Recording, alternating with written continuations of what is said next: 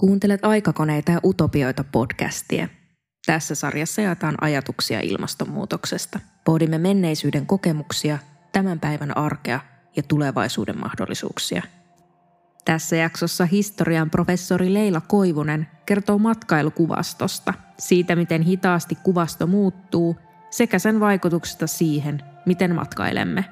Koivunen kertoo myös Akseli Kallen Kallelan matkasta Itä-Afrikkaan – vuosina 1909 ja 1910.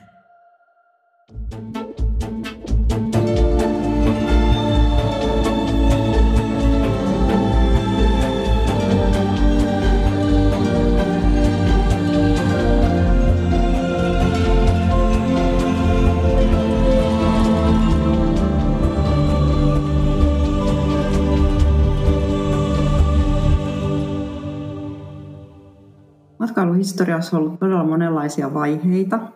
Et nykyään kun me ajatellaan sitä, että miten paljon ihmiset matkustelee ja pitää sitä sellaisena itsestään selvänä osana elämäänsä, niin se on ihan nykyajan ilmiö. Että voi ajatella, että siellä on ollut monenlaisia vaiheita, tosiaan monenlaisia murroksia. Esimerkiksi se, että teknologinen murros, jolloin on tullut höyrylaivat ja junat ja lentokoneet – niin ne on mullistanut sen, miten ihmiset on päässyt liikkumaan. Sitten tämä tietenkin nivoutuu vapaa-ajan lisääntymiseen ihmisten elämässä ja, ja, ja erityisesti varallisuuden merkitykseen ja sen lisääntymiseen niin, että yhä useammille on, on tullut mahdolliseksi matkustaa. Ja, ja siinä mielessä tämä ilmastonmuutoksen aiheuttama murros, mikä matkailuun on varmaan ja, ja ehkä toivottavastikin tulossa, se ehkä vaan kertoo, että, että, että on nyt edessä niin kuin toisenlainen aika. Nämä aiemmat murrokset varmaan osoittaa sen, että mitään niin kuin yhtä ja samaa ei ole aina suinkaan ollut, vaan että se aina limittyy ja lomittuu niin kuin monenlaisiin läsnä oleviin seikkoihin. Eli että ehkä tässä nyt on vaan niin kuin uudenlainen tilanne myös edessä sen suhteen, että millaiseksi se muotoutuu. Myöskin joskus aiemmin kaikki matkailu ei ole tapahtunut niin, että on itse liikuttu jonnekin, vaan tällainen niin kuin virtuaalimatkailuaspekti on ollut aiempinakin aikoina erittäin voimallinen siinä mielessä, että, että ihmiset on lukenut toisten matkoista ja nähnyt vaikka niitä matkakuvia. Ja, ja siinä mielessä voineet saada niin semmoisia matkailullisia elämyksiä, mitä mekin toki saadaan nykyään jatkuvasti niin kuin sellaisia virikkeitä meidän ympäristössä. Ja, ja, ja voi olla, että niin kuin matkailuhistoriaa saa tästä jonkun jonkunnäköisen käänteen, jossa kasvaa tällaiset virtuaaliset elementit myös.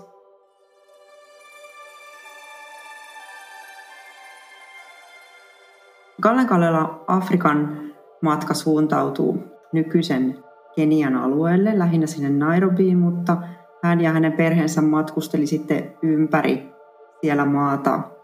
Ja sitä on kuvattu sellaisena irtiottona eurooppalaisesta taidemaailmasta ja sen haasteista ja sellaisena niin kuin ikään kuin harjoittelupaikkana Kalleen Kallelalle miettiä, että miten voisi maalata uudella tavalla.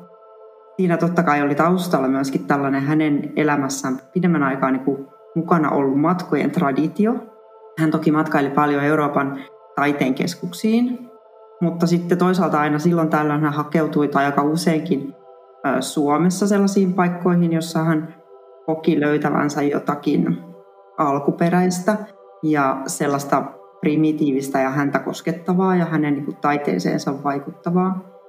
Tässä vaiheessa 1900-luvun alkupuolella, ennen kuin hän lähti sinne Itä-Afrikan matkalleen, niin hänellä olikin sellainen olo, että hän ei enää halua hakeutua sinne suomalaisiin korpiin, mitkä oli usein niin kuin ollut vastaus hänelle tällaisiin taiteellisen inspiraation etsinnän hetkiin, vaan hän halusi jonnekin kauemmas. Ja hänen kirjoituksissaan vilahteli esimerkiksi sellaisia paikan nimiä kuin Ceylon tai Jaava tai Japani, Intia tai Brasilia tai Etelämeren saaret.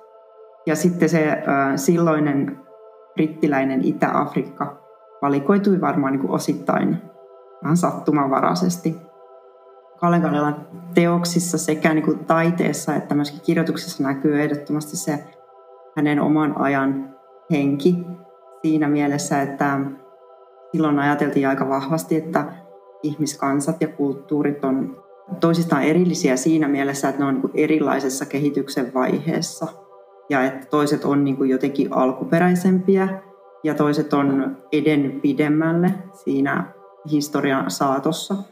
Gallen Kallella kiehtoi ja monia muitakin ta- aikalaistaiteilijoita kiehtoi se semmoinen alkuperäisyys, joka koettiin kiinnostavaksi ää, ja semmoiseksi katoavaksi ja, ja pitkälti jo kadonneeksi asiaksi, jota haluttiin niin kuin tutkia ja se, se sai aika ihailua näissä taiteilijoissa ja monissa tutkijoissa myöskin. Eli ajatuksena oli se, että, että se oma aika, moderni kulttuuri jollain tapaa rapauttaa ihmisiä ja kulttuureja tekee niistä niin kuin erkaantuneita luonnosta esimerkiksi. Että voidaan niin kuin harrastaa tällaista tietynlaista aikamatkailua siinä mielessä, että mennään jonnekin Itä-Afrikkaan ja katsotaan ja tutkiskellaan niitä paikallisia ihmisiä siellä ja samalla mennään niin kuin ajassa taaksepäin. Ja niissä kuvissa ehkä myöskin välittyy semmoiset pidemmän ajan matkakuvauksen perinteet. Että harvoin ne oli mitenkään hirveän niin kuin innovatiivisia ne tavat tällaisella niin kuin taiteilijahenkilöllä myöskään, joka lähti jonnekin maailmalle. Niin siinä ikään kuin toistu semmoiset monet asiat, mitkä oli jo paljon pidempää perintöä. Ikustetaan omaa perhettä siellä matkan varrella. Esimerkiksi pyramidien edessä tai jossain muualla Egyptissä niin kuin näiden tärkeiden kohteiden edessä. Luontokuvaus. Etsitään sellaisia hienoja nostalgisia paikkoja, hienoja maisemia, vuoristomaisemia. Mutta voisi silti ehkä ajatella, että siellä Akseli Gallen Kallelan kuvastossa on sellaisia teemoja, joita nykyään ei ehkä pidettäisi ihan niin hyväksyttävinä tai et, et, joita hän ei ehkä nykyään enää sillä lailla haluaisi julkaista, jos eläisi meidän maailmassamme. Esimerkiksi tulee mieleen niin semmoinen metsästyskuvasto, mitä siellä on todella paljon.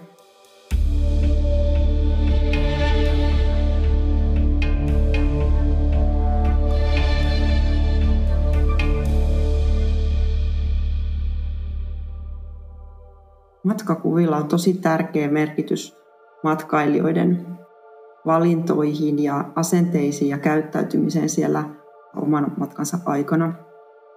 Monet tutkijat on puhunut tällaisesta oravan pyörästä, että me potentiaaliset matkailijat eletään niin kuin kaikenlaisten kuvien virran keskellä.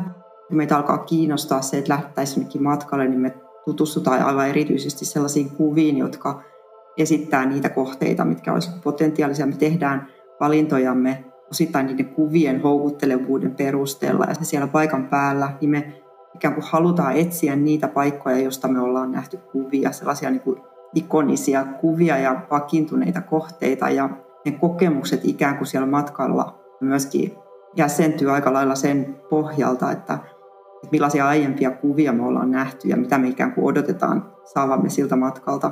Ja, ja jälleen myöskin se oma valokuvaaminen niissä matkakohteissa on tosi tärkeää. Me otetaan usein kuvia niistä samoista paikoista, missä me ollaan nähty kuvia ja sitten niin kuin ollaan mukana tässä oravan pyörässä ja levitetään sitten eteenpäin tätä ilosanomaa, että mitkä on ne keskeiset kohteet, mitkä niin kuin seuraavien matkailijoiden pitäisi jälleen nähdä. Matkakuvastot on hyvin stereotyyppisiä herkästi ja erittäin pitkäaikaisia. Eli että kun joku kuva jostain tietystä kohteesta muodostuu, niin sen muuttaminen ei välttämättä tapahdu ihan helposti ja nopeasti. Et jos mietitään vaikka Afrikkaa, sitä koskevan kuvaston synty lähti liikkeelle 1800-luvun puolivälistä ja siitä eteenpäin kiihtyvällä vauhdilla, kun eurooppalaiset liikku siellä ja toi niitä kuvia mukanaan. Ja ne oli tietenkin niin tietyllä lailla tarkoitushakuisia, koska elettiin siirtomakauden niin varhaisia vaiheita tai niitä edeltäviä aikoja ja tarvittiin tavallaan tietynlaista kuvamateriaalia, joka perusteli sitä, että eurooppalaiset saa mennä ja vallottaa Afrikassa. Eli on ehkä nähtävillä sellainen, että miten tällainen silloin syntynyt stereotyyppinen kuvasto jäi pitkäksi aikaa hyvin vallitsevaksi ja ikään kuin pyöri vuosikymmenestä ja vuosisadastakin toiseen. Ja että ne muutokset siihen kuvastoon on tapahtunut aika hitaasti.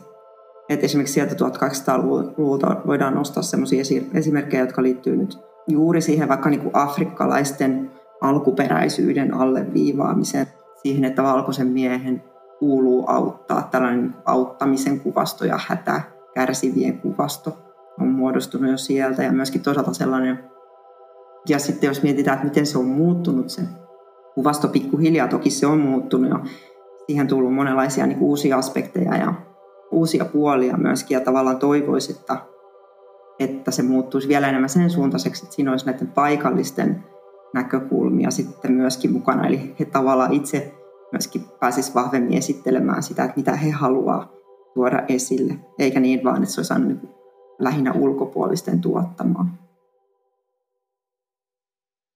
Kiitos, että kuuntelit. Lue, koe ja katso lisää aikakoneita ja utopioita.fi. Päivitämme viikoittain Instagramissa ja Facebookissa. Podcastin äänisuunnittelijana Eetu Moisio, toimittajana Meri Parkkinen.